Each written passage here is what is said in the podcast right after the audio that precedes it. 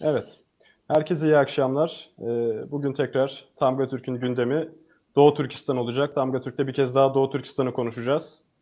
Ee, Daha önce Doğu Türkistan'da kamp mağdurlarıyla e, yayınlar yaptık, yayınlar gerçekleştirdik. E, Buradaki öğrenci kardeşlerimizle yayınlar yaptık. Bugün e, iki yetkin isimle, iki kıymetli hocamızla e, bir yayın gerçekleştireceğiz. Kıymetli fikirlerinden faydalanacağız. Konuklarım ee, Ankara Hacı Bayram Veli Üniversitesi Hukuk Fakültesi'nde görev yapan öğretim üyesi Profesör Doktor İlyas Doğan. İlyas Hocam hoş geldiniz. Hoş bulduk. Kolay gelsin diyorum. Çok teşekkürler efendim. Ee, diğer konuğum ise e, yine çok kıymetli bir isim. E, yine Hacı Bayram Üniversitesi'nde e, görev yapan, Uluslararası İlişkiler bölümünde görev yapan e, öğretim üyesi Profesör Doktor Abdurreşit Karluk. E, Karluk Hocam siz de e, hoş geldiniz. İyi akşamlar dilerim.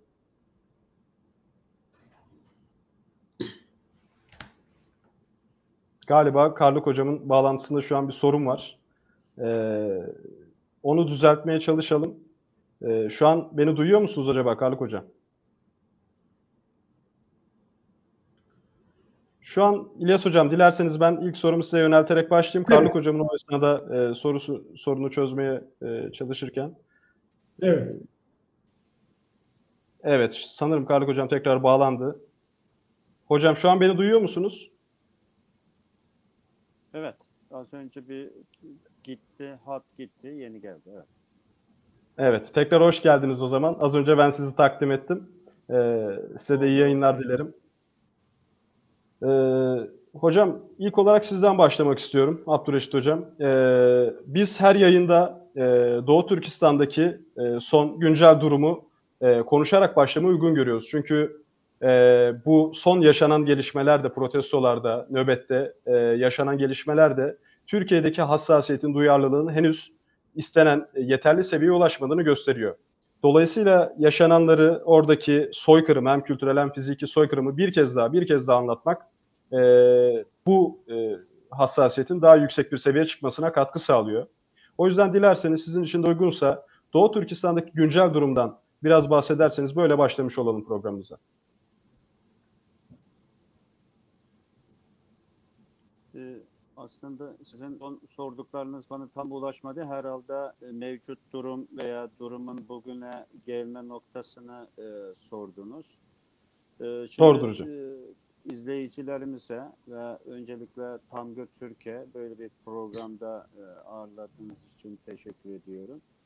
Şimdi Doğu Türkistan meselesi e, daha önce Türkiye'de veya Türkçe konuşan e, insanlar dünyasında bir Türklük Müslümanlık meselesi olarak e, sunulur veya öyle idrak edilir idi. Günümüzde Doğu Türkistan meselesi bir insanlık, e, insanlık aleminin meselesine dönüşmüş bulunmaktadır. Bunun gerekçesi de şöyledir. 21. yüzyılda yaşıyoruz. Teknolojinin bu kadar ilerlediği, iletişimin bu kadar geliştiği bir dünyada günümüzde insanlar hem Doğu Türkistan'dan dışarıyı arayamıyor, e, iletişim kuramıyor. Hem dışarıdaki, ür dünyadaki insanlar, Doğu Türkistan'daki akrabaları, yakınları, benim gibi insanlar iletişim kuramıyor, hiçbir şekilde bilgi alamıyor.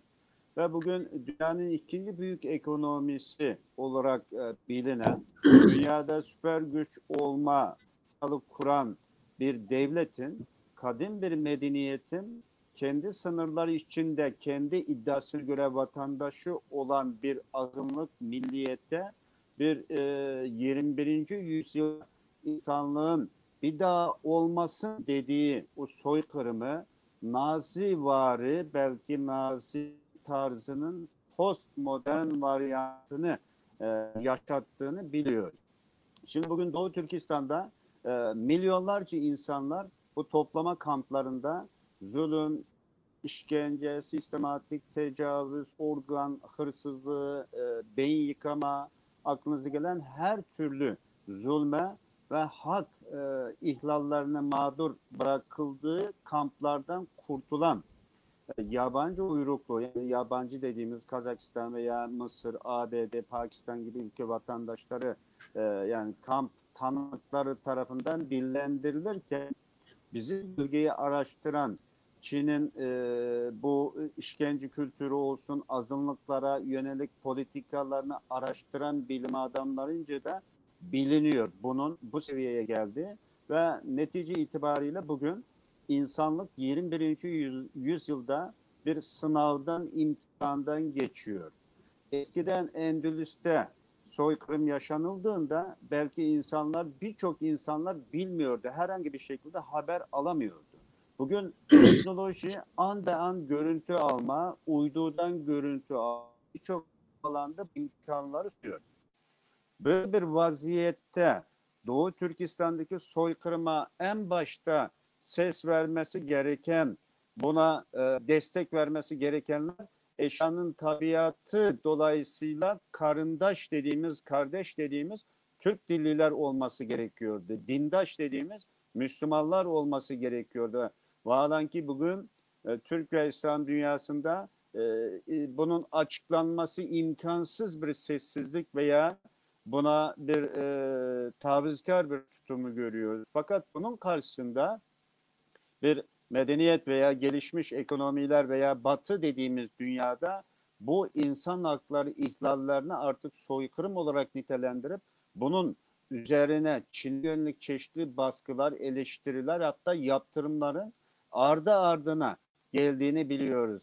En son Türkiye medyasında da gündem olan Finlandiya Başbakanı'nın o meşhur sözü yani her şey para değildir veya ticaretten daha değerli olan insanlıktır tarzındaki söylemler bugün Türkiye'de insanların birçok şeyleri sorgulamasına neden olmaktadır. Ee, ve bugün böyle bir e, ortamda böyle bir trajedi yaşanırken bizler de Ankara'da e, bu kamp mağdurları olarak seslerimizi, sesimizi e, insanları duyurmaktan ziyade bizi yalan söylüyor diyen bir yalancıdan e, bir şey sormaya çalıştık. Eğer senin dediğin doğru ise benim ailem nerede? Ben ne anne babamla kardeşlerimle iletişim kuramıyoruz. Kuramıyorum. Bunu bugün e, artık aile nöbeti olarak başlatılan bu hak arayışı e, üç gün öncesinde, dört gün öncesinde bir millet nöbetine dönüştürdü. Çünkü bugün Türkiye'de on binlerce insan belki yüz binlerce insan Doğu Türkistan'daki akrabasından haber alamıyor. Dünyanın diasporanın her yerinde haber alamıyor ve artık bu hareket e, Türkiye'de Kayseri, Konya, İstanbul, Ankara'da olduğu gibi Kazakistan'da, Kırgızistan'da, Avusturya'da, Hollanda'da, Almanya'da, Avustralya, ABD her yerde devam ediyor. Yani bu en temel hakkı insanı anası kardeşini arama, babasını arama. Böyle bir durumdayız. Teşekkür Ben teşekkür ederim hocam. Ee, İlyas hocam şimdi size dönmek istiyorum.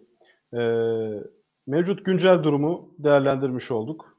Ee, şu an yaşananları konuştuk. Ee, bir de bugün Abdülreşit hocamın da konuyu getirdiği nokta. Ee, İstanbul'da 17 gün e, kamp mağdurları, Doğu Türkistan Türkleri bir nöbet tuttu. Ee, Tarabya'daki Çin konsolosluğu önünde. Daha sonra bu İstanbul'dan taştı, Ankara'ya geldi. E, fakat Ankara'da e, bu kadar uzun sürmesine müsaade edilmedi. E, gördük ki burada e, bir şeyler oldu. E, onu sizin daha iyi izah edeceğinizi düşünerek ben pek yorum katmak istemiyorum. Burada moderasyon görevime sadık kalmak istiyorum. E, bu nöbetin, bu eylemin, etkinliğin, pro, e, protesto gösterisinin belki de böyle tarif etmek lazım e, bir yanıyla da. E, temel sebeplerine temas ederek e, sizden izah etmenizi rica edeyim. Evet, e, tabii İstanbul'da başlanan, Çin konsolosluğu önünde başlanan ve 17 gün devam eden e, barışçı oturma eyleminden önce e, kamp mağdurları başka e, bir takım aktivitelerle, bir takım organizasyonlarla Türk kamuoyuna e, sesini duyurmaya çalıştı. Bu anlamda İstanbul'da başladılar. Ağustos ayında ilk defa Beyazıt Meydanı'nda e, basına açık, sıcak havada e, bir saat süren bir programla e, insanlara seslerini duyurmaya çalıştılar. E, kayıp olan aile yakınlarıyla ilgili e, sorunlarını kamuoyuyla paylaşmaya çalıştılar. E, daha sonra Eylül ayı başında benzeri bir e, aktiviteyi Ankara'da yapmak istemişlerdi ama Ankara müthiş bir teyakkuza geçti. E, topu topu 10-12 kişiyi geçmeyen grubun e, Ankara'ya girişi engellendi. Hatta onlara e, eşlik ederek evlerine kadar, İstanbul'daki evlerine kadar geri götürüldüler.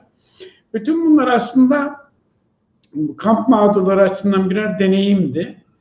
E, İstanbul'daki e, eylemler e, giderek yabancı basının bu konuya ilgisinin artmasını sağladı. Tabii sadece bu değil, bilhassa kamplardan kurtulan kurbanların e, ifadelerinin dünya basınında daha geniş bir şekilde yer almaya başlaması e, bir yerde e, onların e, seslerinin duyulmasını e, zorunlu hale getirmişti.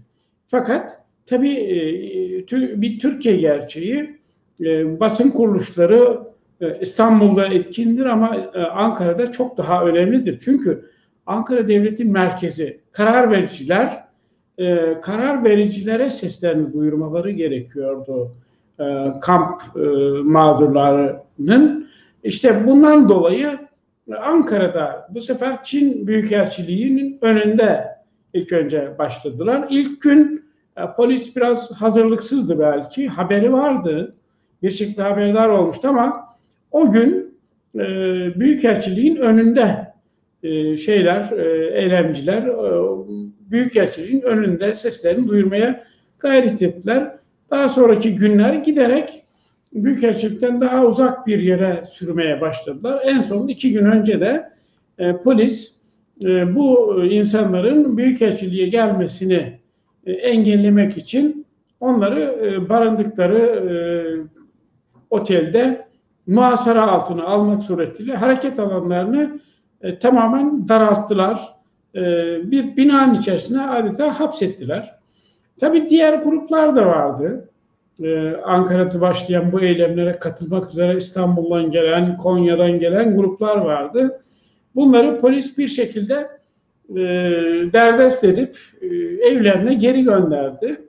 E, ama şu anda İstanbul'da, e, Ankara'daki 9 arkadaşımız, işte 10 kişiydi, şimdi 9 kişi devam ediyor. E, otelde e, bir nevi e, gözaltı e, suretiyle e, tutulmaya e, başladılar. Tabii şöyle bir şey var. Ben e, tabii Ankara'da yaşayan biri olarak şunu biliyorum. Ya, Bu tür eylemler hiçbir zaman e, spontan olmaz. Yani bu tür eylemlere karşı devletin tavrı, e, emniyetin, e, iç güvenliğin tavrı hiçbir zaman e, rastgele değildir. Bu açıdan e, Uygurlara bu kamp mağdurlarına karşı e, emniyetin takındığı soğuk, katı ve önleyici e, politikanın e, bence en üst karar vericilerinin iradesi olduğunu düşünüyorum.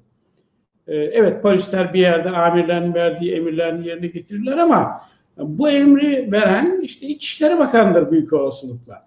Yani e, Türk toplumuyla gönül bağı olan hemen hemen her toplum kesimiyle e, bir e, duygusal e, ortaklığa sahip bir grubun 10 kişilik bir grubun böyle 30 kişi 40 kişilik e, polis e, ekiplerince muhasara altına alınmasının başka bir izahı yoktur.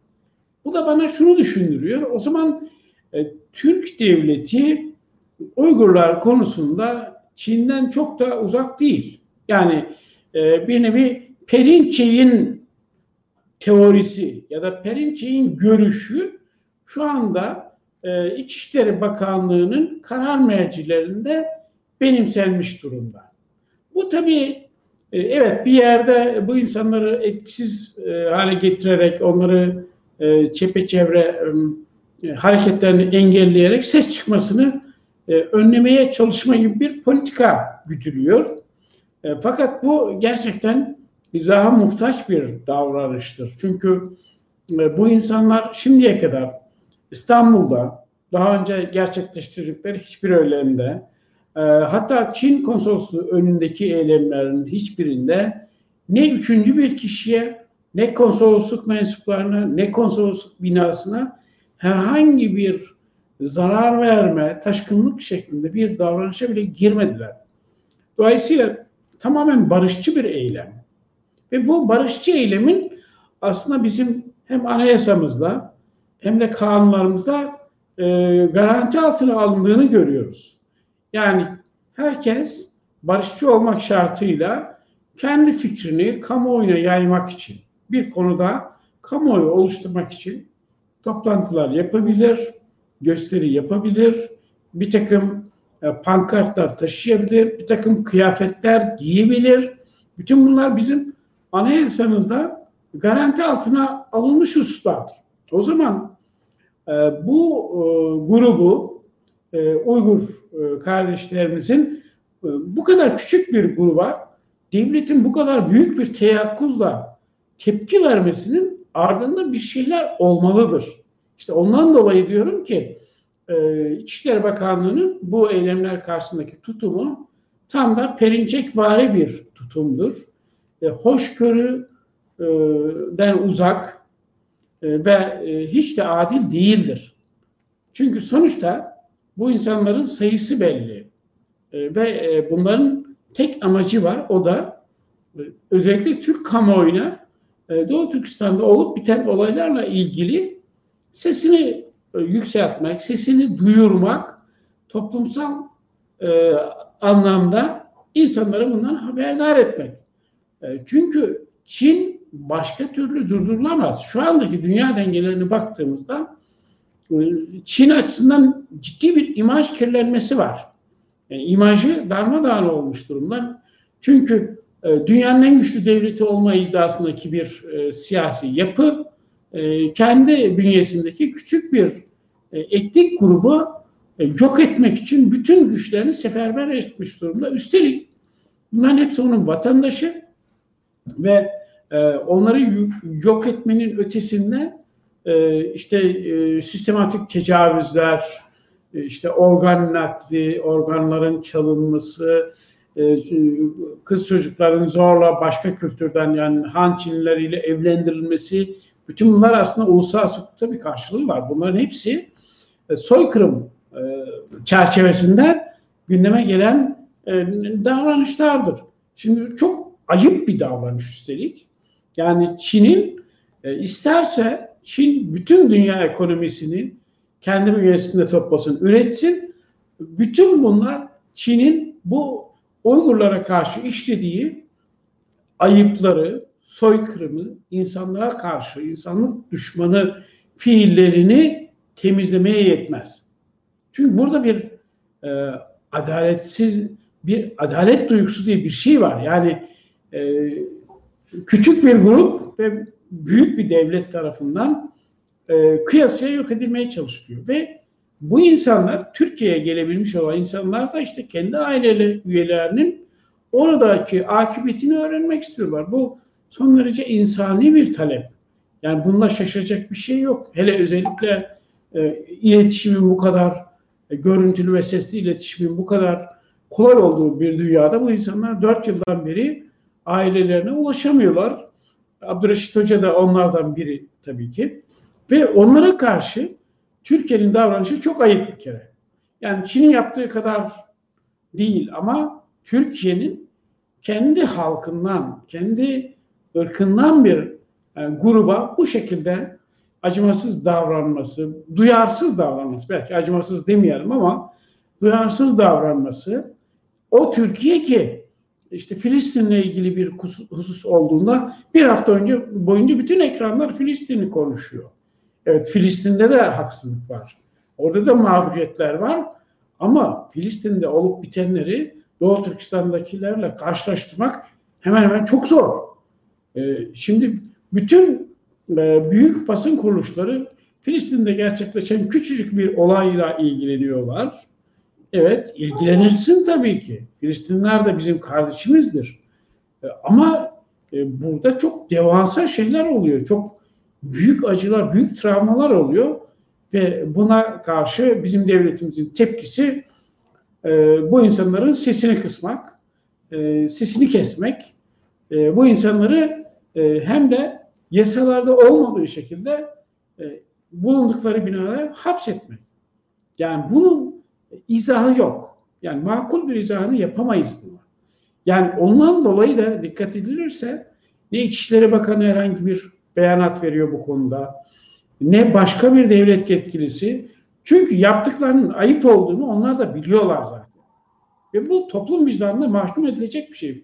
Mahkum olacak bir şey. Bu toplum bu kadar küçük bir gruba, bu kadar büyük haksızlığa uğrayan bir gruba karşı devletin bu şekilde duyarsız davranmasını herhalde alkışlaması mümkün değil. Ve toplumsal vicdanda ben bu tür önlemlerin hiçbir karşılığı olmadığını, çok ciddi tepkilerin e, toplumsal vicdanda gelişeceğini düşünüyorum. Evet. Ee, Karlık Hocam, e, İlyas Hocam nöbete dair çok kıymetli e, bilgiler verdi, e, katkılar sağladı. E, siz de e, bu eylemlere katılım sağladınız. Belki sizin de gözlemlerinizi e, dinlemek, e, sizin de gözlemlerinizi paylaşmanız faydalı olacaktır. Aynı zamanda ben e, size bir de e, izleyicilerimizin her zaman Doğu Türkistanlı bir konuk ağırladığımızda yönelttiği bir soruyu da yöneltmek istiyorum.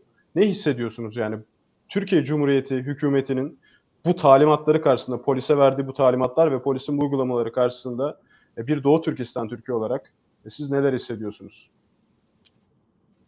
Son sorunuzdan başlayayım. Ben bu yaşıma kadar kendime, e, kendi millettaşlarım, dildaşlarım, dindarım arasında yalnızlaştırılmış hissine kapılmış değildim. Şu anki hissiyatımı soracak olursanız ben de bir dün veya bugün bir tweet atmak zorunda kaldım. Ee, yalnızlık ve dışlanmışlık hissi. Bunu ben ifade etmek istemiyorum. Yani ben bir Türk olarak Türkiye Devleti'nde böyle bir duyguya kapıldığımı söylemek istemiyorum. Ee, şimdi ben bir buçuk saat önce o gençlerin bulunduğu o apart otelden çıkarken oradaki gençlerin gözüne bakamadım. Ben de aslında onlardan biriyim, kamp mağduru.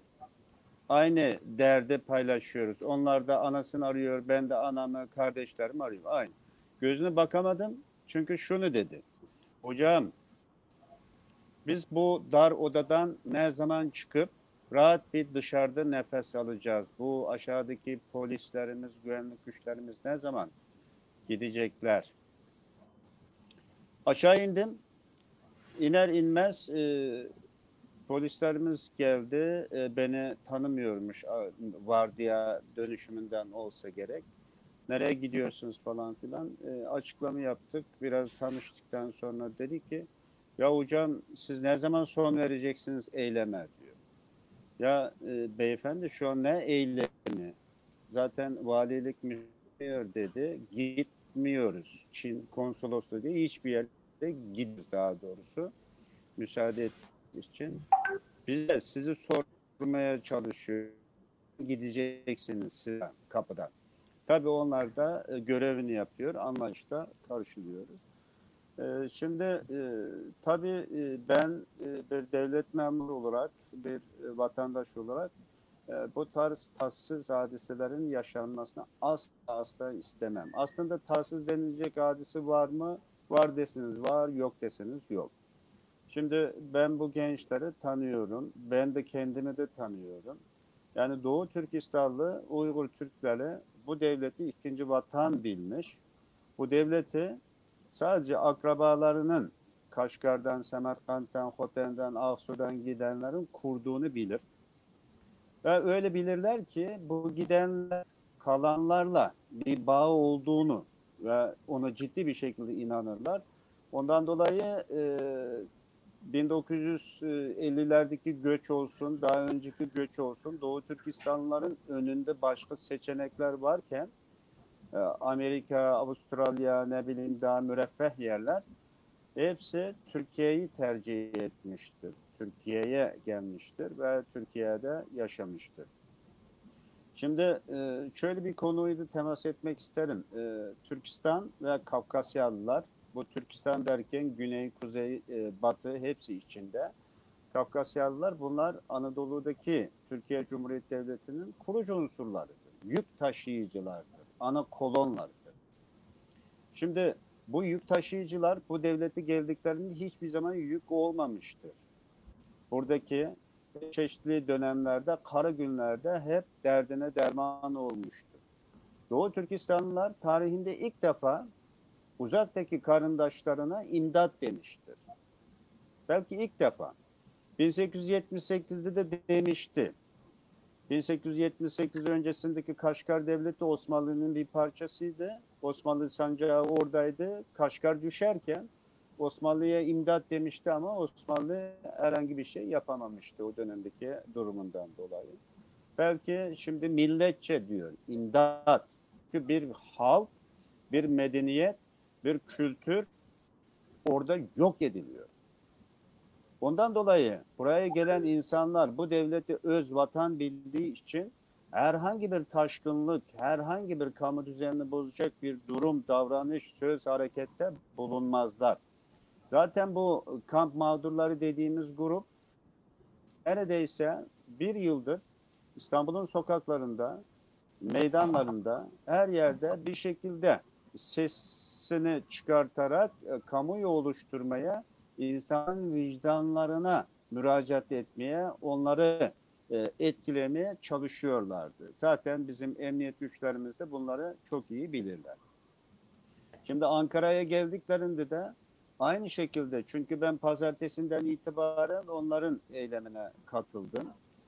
Eylem derken yani bu Türkiye Türkçesindeki bir eylem değil aslında. Yerinde durup hak arıyor. Mesafeye, maskeye, her şeyi dikkat ediyorlar. Oradaki ben gittiğimde oradaki güvenlik görevlileri polislerle de çok iyi bir ilişki içinde. Hatta yemeklerini, suyunu paylaştığını ve paylaştığıma şahit oldum ben bizzat gördüm.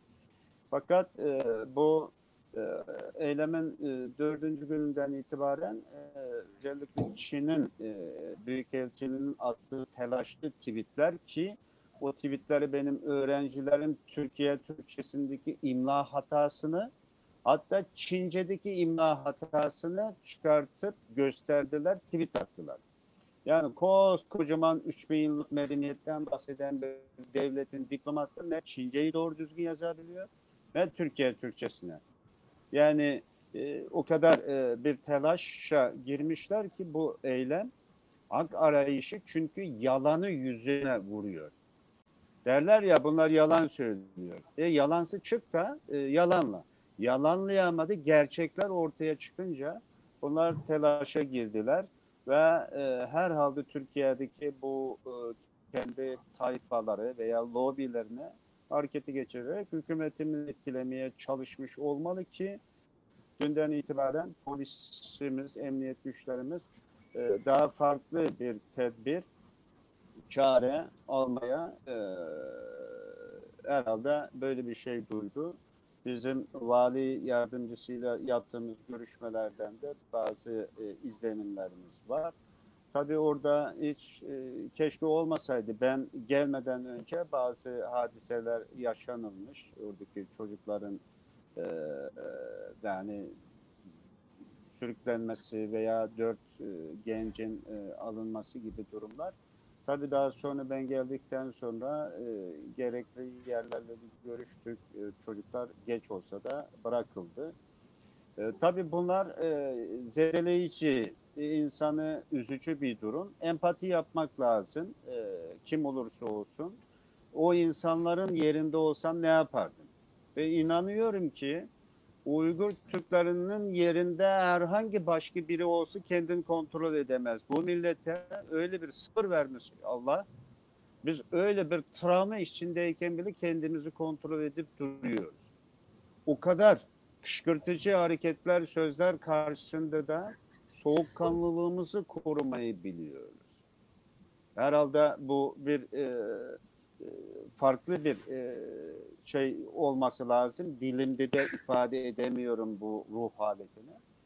Ondan dolayı e, aslında e, biz her yerde o gençler de diyor, ben de diyorum muhatap asla bizim Türkiye Cumhuriyeti Devleti veya polis hükümeti hiç kimse değil. Çin. Çünkü bizi bu mağduriyeti yaşatan Çin'dir.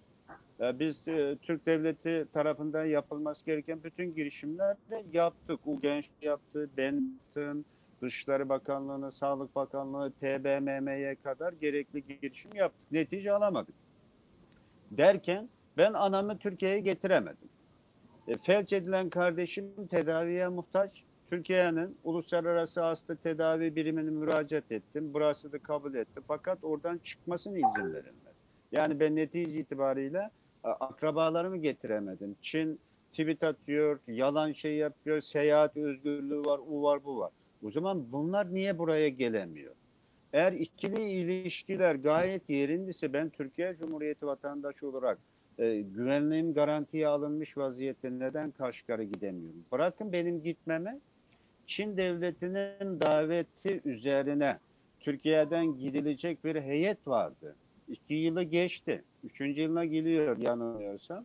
Bu heyet hala gidemedi veya gitmesine izin verilmedi. Tüm bunları yan yana koyduğunuzda bir oyalama, bir kandırma, böyle bir taktik izliyor Çin. Yani insanların gözünü boyama. Yani bu bugün eğer Çin şu an izliyorlar, e, ciddi bir devlet olma imajını çoktan kaybetti. Ve bizim bu gerçekler, yani ben bir akademisyen, profesör olarak yalana hiç ihtiyacım yok. Etik değil, bilimsel etiğe uygun değil. Ben yapamam. Ben hiçbir şey demiyorum. Ben neden ailemle iletişim kuramıyorum? Mütekabiliyet varsa Çin vatandaşı rahat bir şekilde burada yaşayıp içerisiyle bütün iletişimi kurabilir ki ben neden kuramıyorum? Tabii bunu Çinliler seslenirken aynı şekilde de çok mütevazi bir şekilde yanlış anlaşılmamasının altını çize çize biz Dışişleri Bakanımızı soruyoruz. Müteveliyet neden Çin'e karşı iş- işlemiyor? Yani Pekin'deki Sayın Büyükelçimiz neden bizim derdimizle dertlenmez? Açıklanan raporlara göre yıllar geçmiş, Kaşgar'a hiç teşrif etmemiş, gitmemiş. Ama Ankara'daki Çin Büyükelçisi her yeri geziyor. E, bizimki de niye gitmiyor? Gönül coğrafyası Müslüman.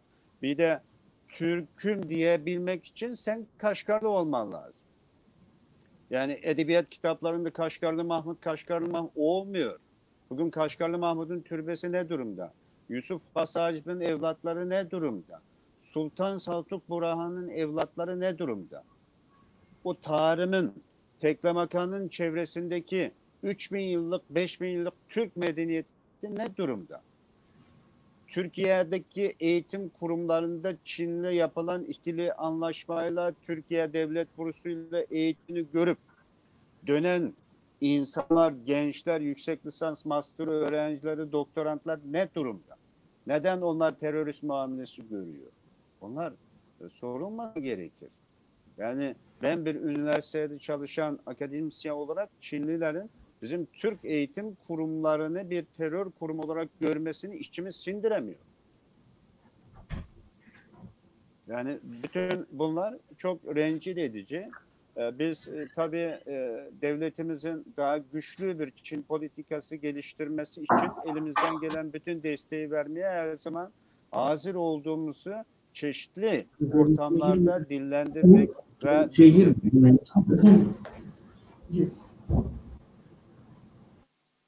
Dilerseniz siz devam edin hocam. İlyas hocamın şu an e, farklı bir ses girdi araya. Evet. Tamam. Yani e, demek istediğim şudur. E, dış politikada mütekabiliyetin önemini Amerikalılar bize yaptırım yaptığında an içinde vize bütün alanda gösterebil gösterilmeli. E, Doğu Türkistan meselesinde Çin Türkiye'yi çok ciddiye alır. Amerika'yı ciddiye almaz. Türkiye'yi ciddiye alır. Bunu Abdurrahim Heyt meselesinde gördük. Dışişleri Bakanlığımızın kararlı duruşuyla verilen beyanat akabinde Abdurrahim Heyt'in ölmediğini birkaç gün e, herhalde er, ertesi gün 26 saniyelik videoyu gösterdi. Yani biz şunu e, söylememiz lazım ki Doğu Türkistanlıları olarak Çin'le çok iyi ilişki kurulmasını istiyoruz. İkili ilişkiler kurulsun ama mütekabiliyet üzerine olsun. Orada Uygur Türklerinin haklarının e, korunması ön şart olması lazım. Taviz değil. E, bunlar e, bizi rencide ediyor. Düzeyi geliştiği durum e, geliştikçe tam tersini gidiyor. Yani tam tersi olması lazımdı. Çin'le ilişkiler çok iyi olması için Uygurlar çok rahat bir şekilde yaşaması gerekiyordu. Kazaklar çok rahat bir şekilde yaşaması gerekiyordu. Hatta Çin'in anayasası, dini inanç yasası, dil, yazı yasası, özerk bölge yasası gibi yasalardaki tüm hakları şu an ellerinden alınmış vaziyette. En azından Çin kendi yasalarında vaat ettiği hakları vermesi gerekirken bunları da geri aldı. Hiçbir hak hukuk yok orada. O zaman bizim e, bunu, bu konuda bir şeyler söylememiz gerekmiyor mu? 800 yıllık Karahanlı Camisi yerle bir edilirken ses seda çıkmadı. Ama Notre Dame Kilisesi için neler yaptı? Yarın öbür gün Endülüs'tü şu olduydu bu olduydu dediğimiz gibi Kaşgar'da öyle olduydu böyle olduydu şöyle haritadan silindi diye hikaye anlatacağınıza bugünden gereğini yapın diye biz böyle bir ricada bulunuyoruz. Çünkü siz Türk tarihi, Türk kimliği, Türk medeniyeti diyebilmeniz için o Türkistan'a gitmeniz lazım. Selçuklu Zembil'den inmedi. Osmanlı gökten inmedi, oradan geldi. Ali kuşçuları oradakiler gönderdiler. Yani niceler. Ondan dolayı insanlarımızın daha sağduyulu, daha duyarlı e, olması hem e, kendi etnik aidiyeti hem dini medeniyet aidiyeti bu ikisini de bir kenara bırakalım. Bu ikisini de kenara bırakalım insanlık olarak. Yani mazlumdan yana kimsesizlerin kimsesi dediğimiz bu devlet önce e, oraya sahip çıkması lazım. Tamam önce de demeyelim. Öteki tarafı sahip çıktığımız kadar burayı da sahip çıkmamız lazım. Şu an benim görüştüğüm birçok Doğu Türkistanlılar şunu diyor. Ya hocam Türkiye'de biz Türküz diye yaşıyoruz ama şöyle bir duyguya kapılıyoruz diyorlar. Türk ayrımcılığı görüyoruz diyor. Müslüman ayrımcılığı görüyoruz diyor. Mazlumların içinde de ayrımcılığa maruz kalıyoruz diyor. İnsanlar ikametinden tutun, İlyas Hocam biliyor birçok davalar takip ediyor. E, vatandaşlıktan, sağlık, çalışma izninden en asgari şeylerde bazı sorunlar yaşıyor.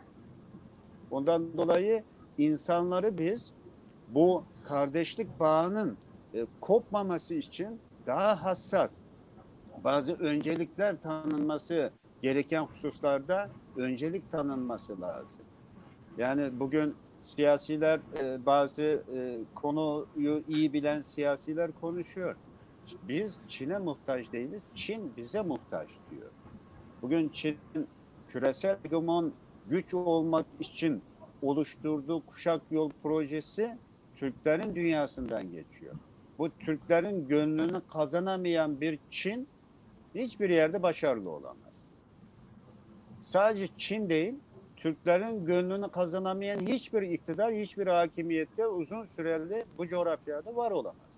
Yani bu millete saygı gösterilmesi lazım. Bu insanların en temel hakkı verilmesi lazım. Uygurları anlayabilmek için Uygurların 12 makam diye bir sanatı var. Klasik e, sanatı. Müzik. Bunlara bakmak lazım. Bu milletin hiçbir kültürü, medeniyetin hiçbir yerinde aşırılık, ne bileyim bu şiddete e, meyilli e, kültürel davranış hiçbir şey yoktur. Yani bu değerlere saygılı olunması lazım. Bu insanları sürekli marjinalleştirip bu insanların istemediği yöne istikamete itmek insanlığa aykırı olacağını düşünüyorum. Teşekkür ederim. Evet. Hocam kıymetli bir şey söylediniz. Yani birçok cümleniz tabii ki e, çok katkı sağladı fakat şu dikkatimi çekti. Dediniz ki bu yaşananlarda bizim muhatabımız Türkiye Cumhuriyeti değil, Çin Halk Cumhuriyeti. E, fakat evet soykırım noktasında, evet orada yaşanan zulüm noktasında muhatap kesinlikle Türk milletinin muhatabı doğrudan Çin'dir ama Türkiye'de de e, bu yaşanan zulmü protesto etme noktasında bir hak engeli söz konusu. E, bu noktada İlyas Hocam siz aynı zamanda şunu da ifade edelim. e, oradaki kamp mağduru arkadaşlarımıza hukuki destek de sağlıyorsunuz. E, dolayısıyla bugün yaşananları bir de bu açıdan ele almak lazım. Yani muhatap bir Türkiye Cumhuriyeti'nin muhatap olduğu noktayı e, mercek altına almak lazım. E, dört arkadaşımızın gözaltına alındığını ifade ettik. E, Ankara'da şu an arkadaşlarımız abluka altında evleri. E, kaldıkları apart oteller. E, İstanbul'dan gelenler İstanbul'a geri götürülmek isteniyor. Bir de Kayseri'de bugün böyle bir haber geldi. Kayseri'den fotoğraflar ulaştı elimize. Kayseri'deki e, Doğu Türkistanlı arkadaşlarımızın da yine evleri aynı şekilde abluka altında.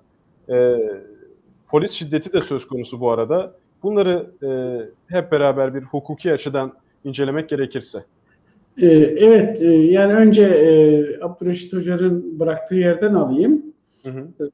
Türkiye Çin'le olan ilişkilerde eşit göz mesafesinden bakmıyor olaya. Yani sanki Türkiye Çin'e e, aşırı bağımlı olmuş gibi bir tabloyla karşı karşıyayız. Bunun gerçek boyutunu bilmek zor ama e, bütün Türkiye genelinde Uygurların barışçı eylemlerine karşı devletin gösterdiği refleks bize aslında dolaylı olarak şunu söylüyor. Çin e, beni üzecek hiçbir şeyi yapmayın diye bir dayatmada bulunduğunu düşünebiliriz. E, çünkü e, hem Kayseri'de hem Ankara'da hem İstanbul'da hep aynı tavrın ortaya çıkması bunu gösteriyor. Şimdi burada e, hukuki açıdan şunu söylemek gerekiyor.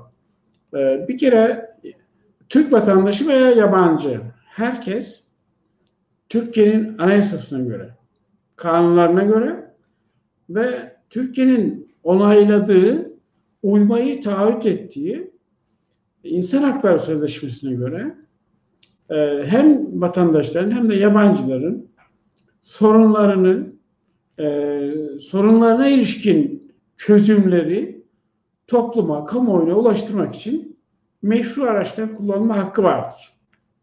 Bu anlamda e, hem toplantı ve gösteri yürüyüşü kanunu hem de anayasa hükümlerinin e, Uygurlar açısından kullandırılmadığını düşünüyorum ben.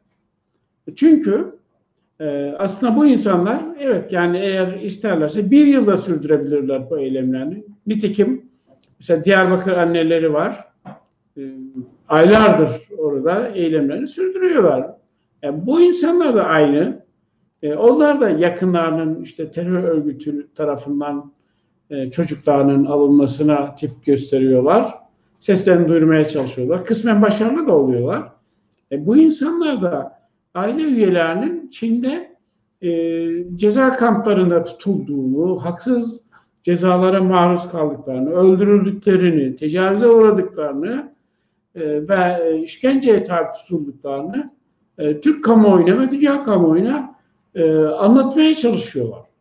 Şimdi gelelim son e, bu e, apart otelde tutulan 9 kişiye. Şimdi bakın Avrupa İnsan Hakları Mahkemesi şöyle diyor. Eğer bir kimse belirli bir mekandan istediği halde ayrılamıyorsa ve bu ayrılamama kesin bir kanaate dönüşmüşse bunun adı tutuklamadır. Yani e, işte e, evin etrafının ablukaya almak falan bunlar şey yani evet yani görünüm tanımıdır.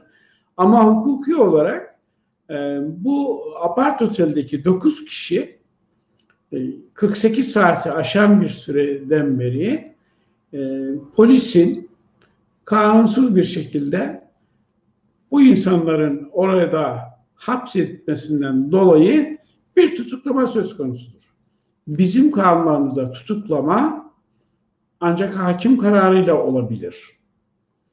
E, bu açıdan baktığımızda e, burada fiili bir e, hürriyeti tahdit durumu var. Keyfi bir e, tutuklama benzeri bir durum var. E, buna yargı makamlarının müdahale etmesi gerekiyor. Biz de bu açıdan e, Ankara Cumhuriyet Başsavcılığına başvurduk. Dedik ki Burada sizin e, kullanmanız gereken bir yetkiyi İçişleri Bakanlığı kullanıyor. Yani Adalet Bakanlığı nezdindeki hakimlerin, savcıların kullanması gereken bir yetki tutuklama. Üstelik tutuklamanın bilinen mekanlarda olunması gerekiyor. Yani önceden ilan edilen merkezde olması gerekiyor. Burada böyle bir şey yok. Yani tutuklama nedir? Ya cezaevinde olur ya tutuk evinde olur. Böyle bir şey yok. Bu yönüyle bir tutuklama söz konusu değil. Ama Avrupa İnsan Hakları Mahkemesi'nin standartlarına baktığımızda eğer bir kimse bir evden, bir binadan istediği halde ayrılamıyorsa bunun adı tutuklamadır.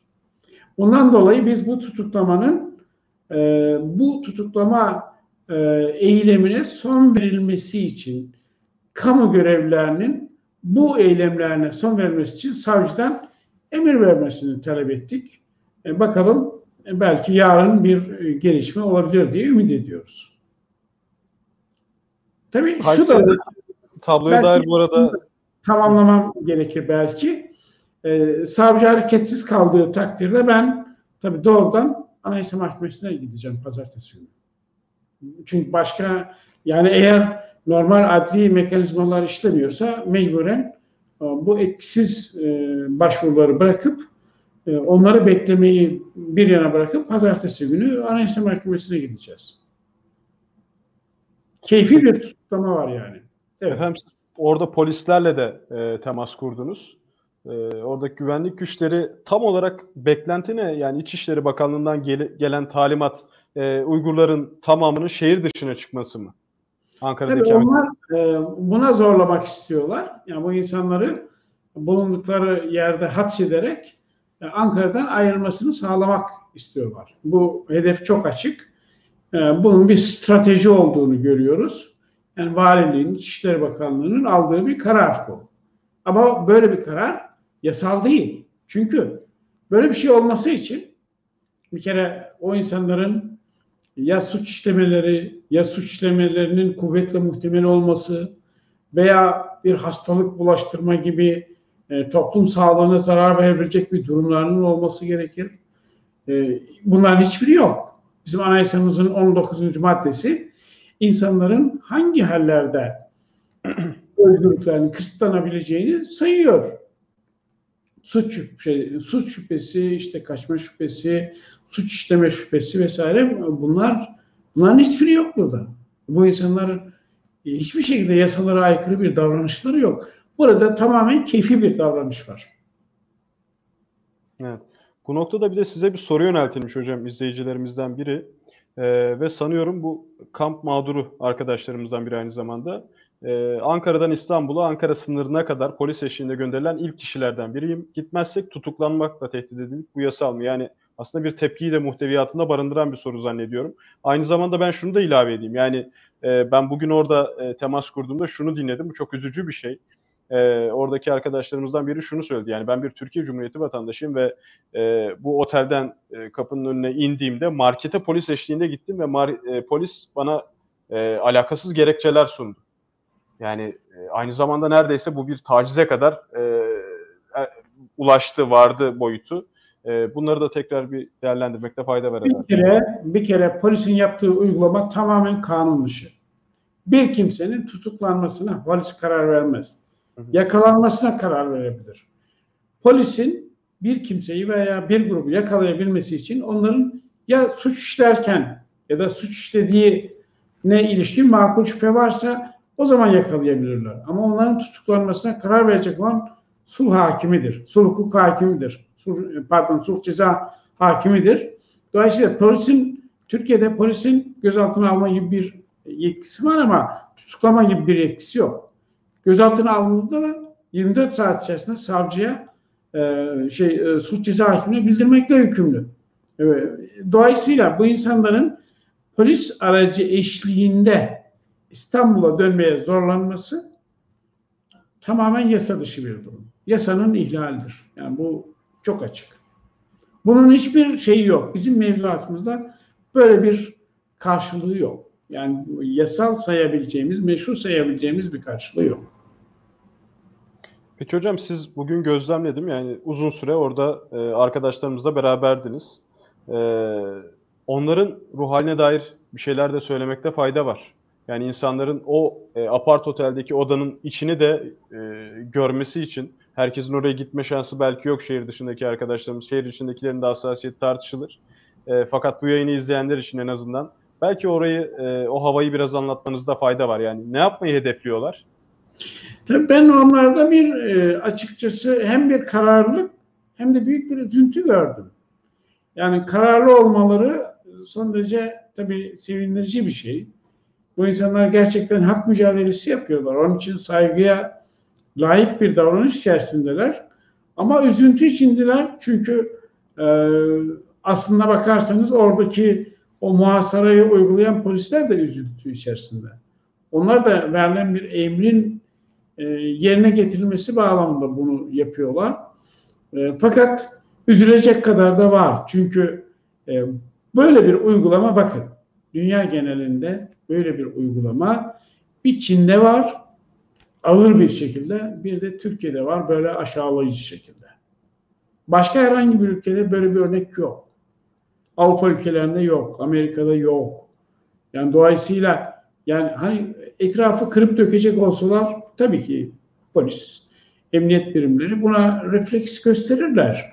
Ama böyle bir şey zaten yok. Burada yapılan kesinlikle toplumsal vicdanı yaralayan bir e, uygulama. Onu söyleyebilirim. Evet.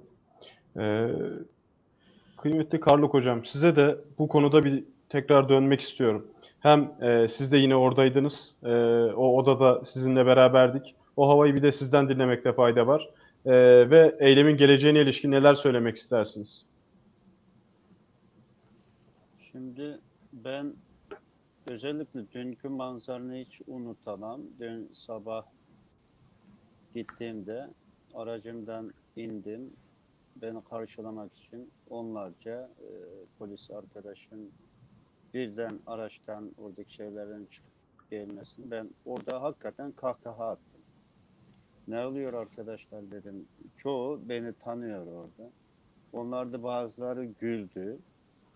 Hocam görev başındayız dedi.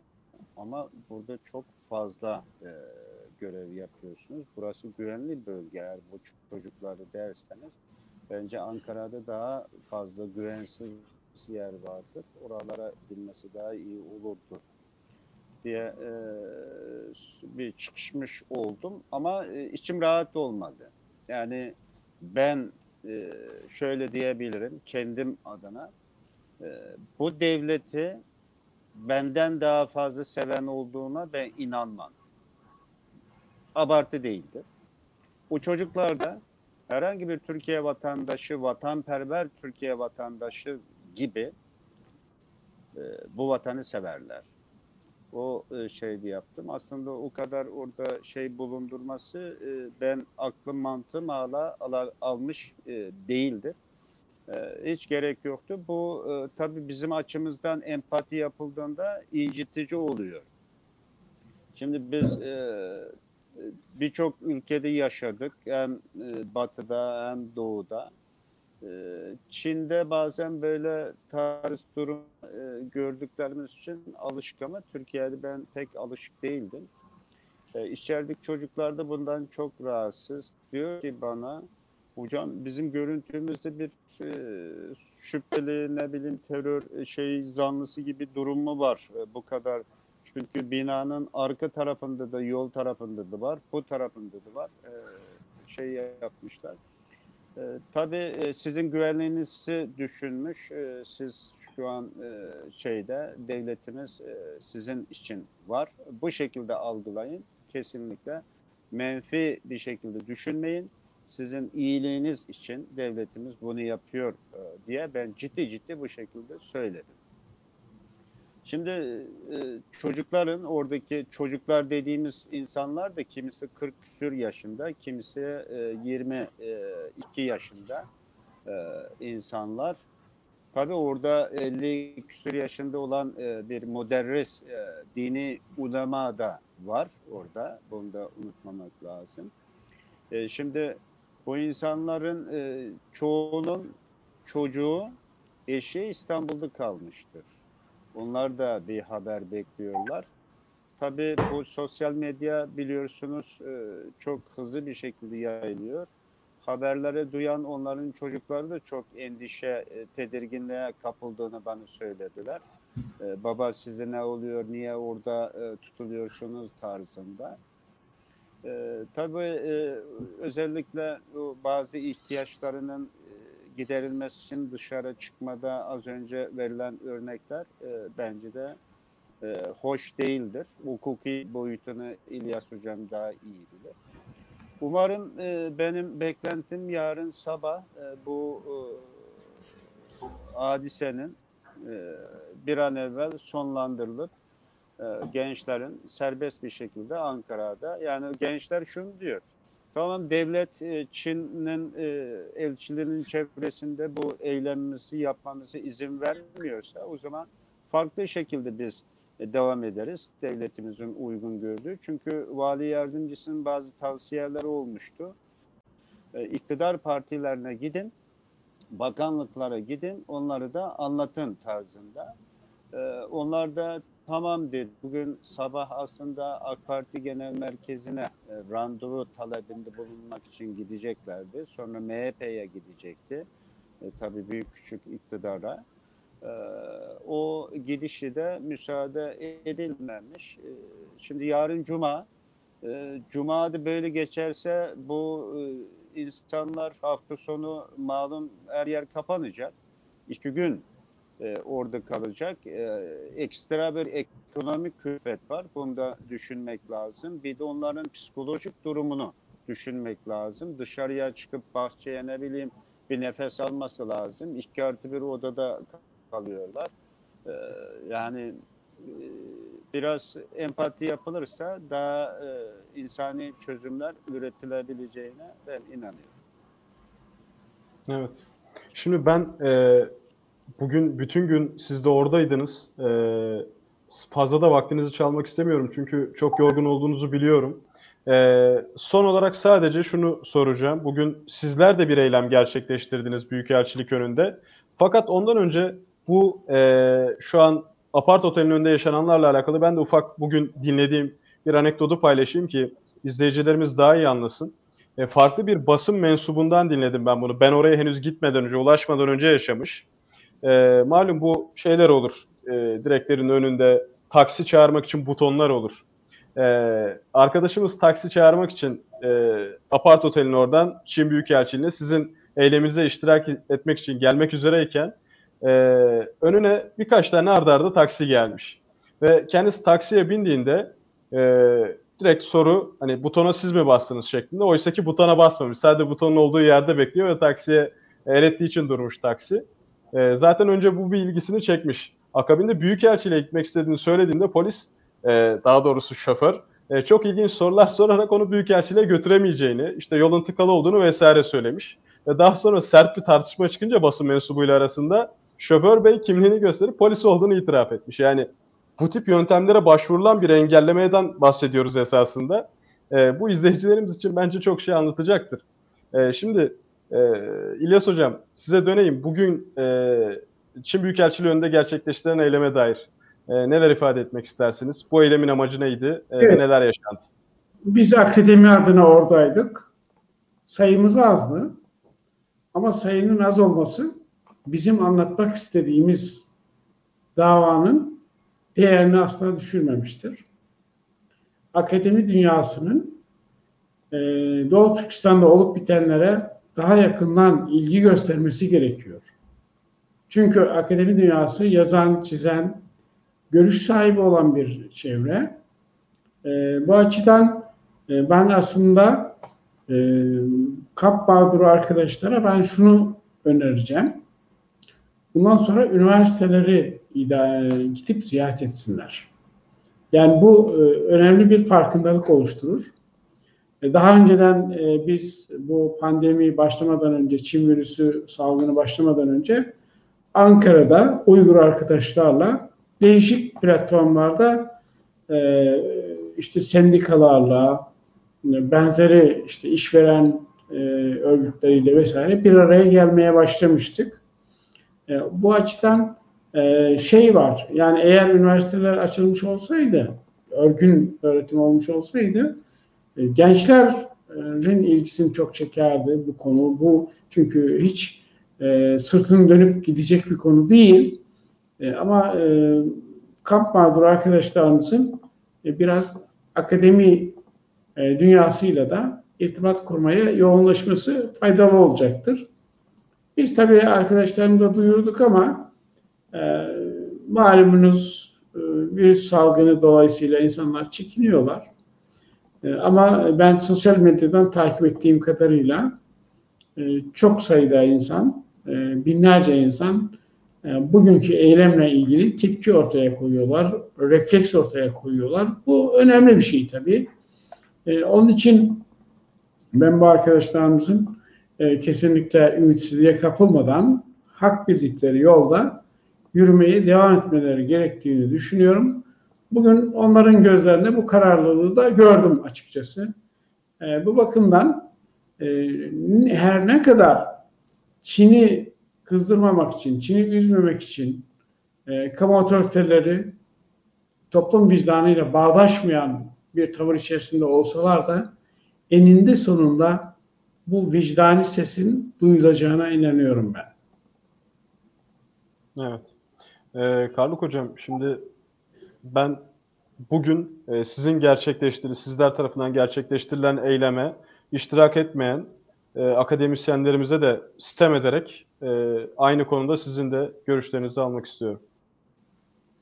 Şimdi e, tabii e, biz bu e, basın açıklamasını e, yaptık. E, sayı azdı. E, az olmasının nedeni de e, çok geniş bir e, katılım için e, bütün akademisyenlere duyuru yapmadık. Şöyle bir tarafı da var. Birçok bizim akademisyenler Twitter kullanmıyor.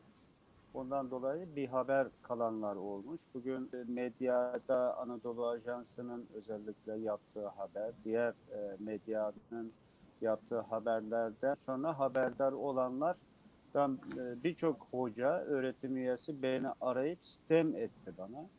Sen neden bize e, arayıp haber ver- vermedin? Biz de katılacaktık böyle bir e, e, basın açıklamasına zaten içimiz yanıp yanıp duruyor. Doğu Türkistan için hiçbir şey yapamadık diyenler oldu. Ve e, biraz orayı bulamayıp geç e, kalıp e, çünkü zaten 20 dakika 25 dakika bilemedim öyle bir süreydi. E, iki 40 geçe 50 geçe gelenler olmuş. E, hocam biz şimdi geldik siz neredeydiniz diye arayanlar oldu. Çoktan bitti biz oradan ayrıldık dedik. Şimdi geleni de çok teşekkür ediyoruz öncelikle. Gelmeyeni de e, artık vicdanlarıyla baş başa bırakıyoruz. Çünkü benim bizzatihi davet ettiğim bazı bildiğim arkadaşlar vardı. Çeşitli e, bahaneler e, demeyelim de önceden planlanmış programları varmış. Müsait olamadılar, e, gelemediler. Hepsi için teşekkür ediyoruz. Çünkü bu ne yüz hatır işidir ne başka bir e, şey işidir. Bu insanlık işidir. Orada dik durmak e, meselesidir. E, diğer taraftan da akademisyen dediğimiz e, bilim insanlarının adaleti, doğruyu savunmak gibi bir mecburiyetleri var. Diğer bir me- mecburiyeti de güçlünün yanında değil, haklı olan, e, şu an zayıf konumda olsa da haklı olanın yanında durmak gerekir. Ondan dolayı ben herkese teşekkür ediyorum. Çünkü e, insanlar empati yapabildiği kadar insandır. Anlayabildiği kadar ve e, gereğini yapabildiği kadar insan. Evet. Şimdi esasında konuya dair konuşulacak daha çok şey var. Size yöneltmek istediğim de çok fazla soru var. Ee, gelen sorular da vardı. Meselenin uluslararası ilişkiler boyutuyla, hukuki boyutuyla alakalı. Ben e, şimdiden sizden bir program sözü daha alayım. Haftaya tekrar kıymetli vak- vaktinizi ayırmanızı rica edeyim. Ee, bence hem konuşulması gereken suçluların iadesi anlaşması gibi önemli bir başlık var. Ee, Türkiye'nin bugün neden bu muameleyi e, reva gördüğünü esasında daha belki detaylı bir şekilde masaya yatırmak lazım. Ee, bunun uluslararası ilişkilerdeki faktörleriyle. Bunları da konuşacağımız başka bir yayında e, buluşmuş oluruz inşallah önümüzdeki hafta. E, ben e, katılım sağladınız ve kıymetli fikirlerinizle katkı sunduğunuz için bu akşam İlyas Hocam, Karlık Hocam ikinize de çok e, şükranlarımı sunuyorum. Biz de teşekkür ederiz. E, kamuoyuna e, mesajlarımızın ulaştırılmasına olan desteğinizden dolayı.